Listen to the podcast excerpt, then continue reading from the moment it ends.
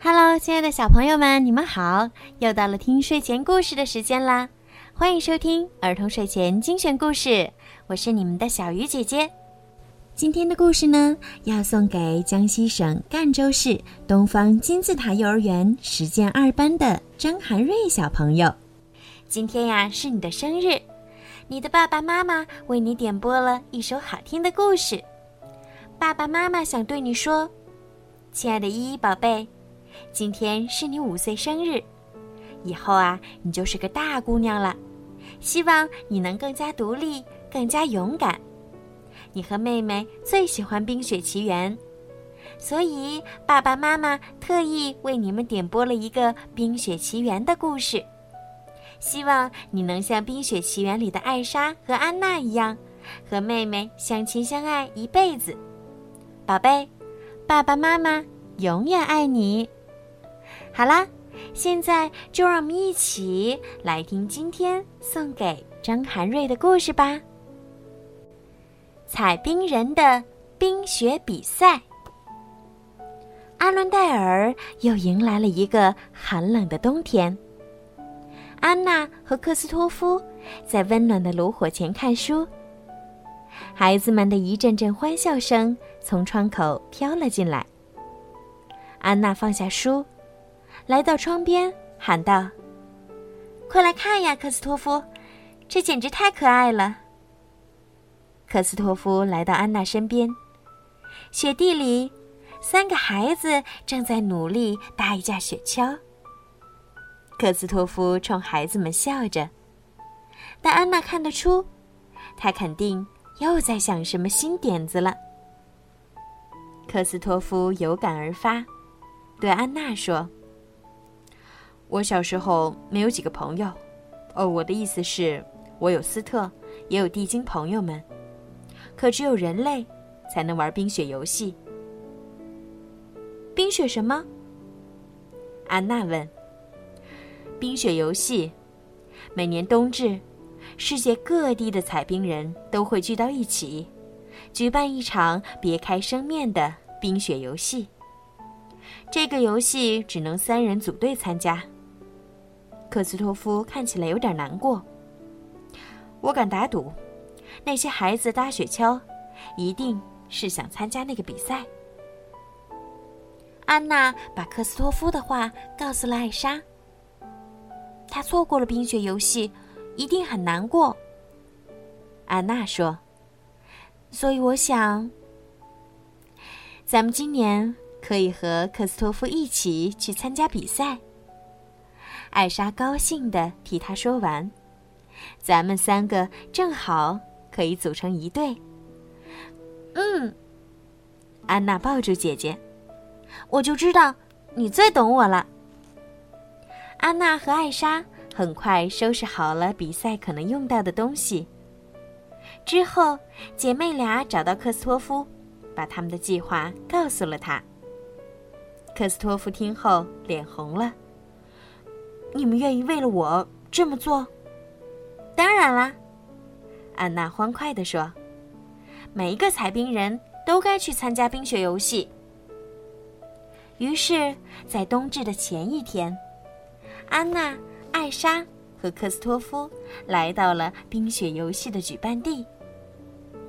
安娜兴奋地看着周围的人群，她从没见过这么多采冰人聚在一起。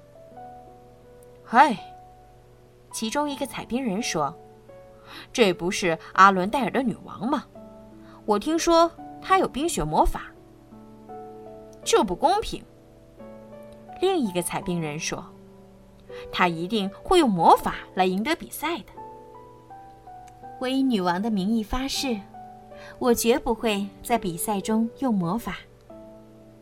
艾莎庄严起誓。是啊，我们相信女王。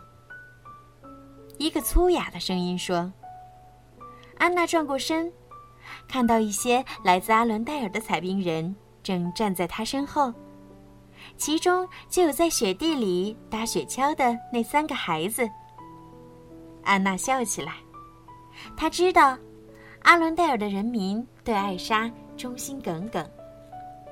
我们的女王绝对不会作弊的。阿伦戴尔王国的一个小女孩说：“她也根本不需要作弊。”这话说的一点不假。艾莎不需要魔法也能赢得比赛。第一关中，艾莎用一把凿子和一把木锤就敲出了一座精美绝伦的地精造型的冰雕。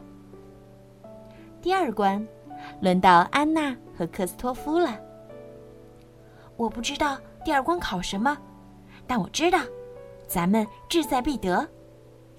安娜说：“除非……”第二关是双人滑冰大赛。赛方工作人员大声宣布。安娜的心一沉，怕什么来什么，滑冰不是她的长项。但安娜绝不是临阵脱逃的人，他和克斯托夫全力以赴，在溜冰场上大显身手。克斯托夫完成了一个小跳动作。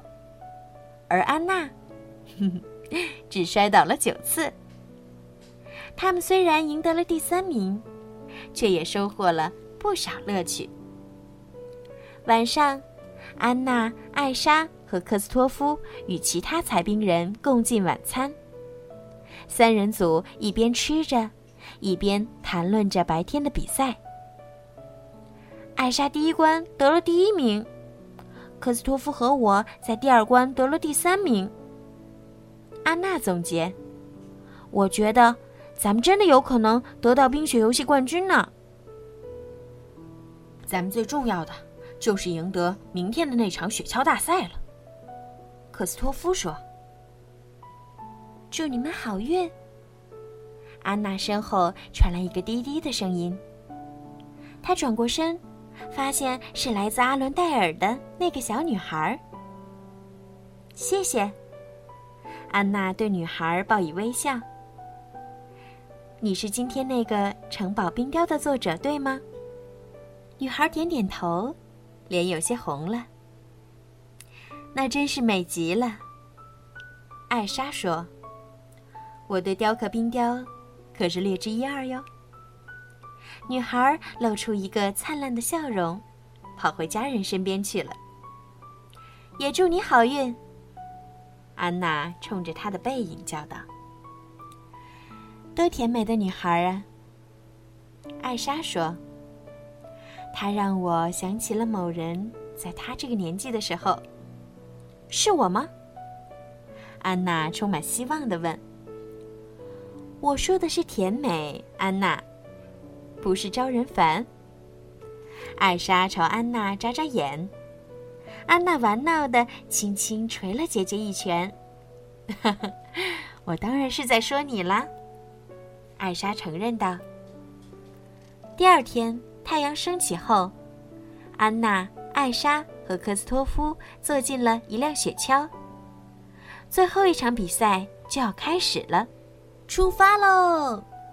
安娜叫道。他们的雪橇从斜坡上磕磕绊绊地往下滑，眼看着雪橇的速度越来越快，安娜不得不在强风中眯起了眼睛。他们很快超过了其他参赛者，哈，咱们就要赢了！安娜大喊。就在他们即将冲过终点线时，另一架雪橇瞬间超过了他们。那辆雪橇的速度太快了，快到他们根本看不清里面坐着什么人。那架雪橇滑下斜坡，冲过了终点。原来是来自阿伦戴尔的那群孩子。咱们赢了，咱们赢喽！哈哈，孩子们叫道，互相拥抱着蹦呀跳呀。看着他们开心的样子。安娜没有办法为三人组的失败而难过。很抱歉，咱们没得第一，科斯托夫。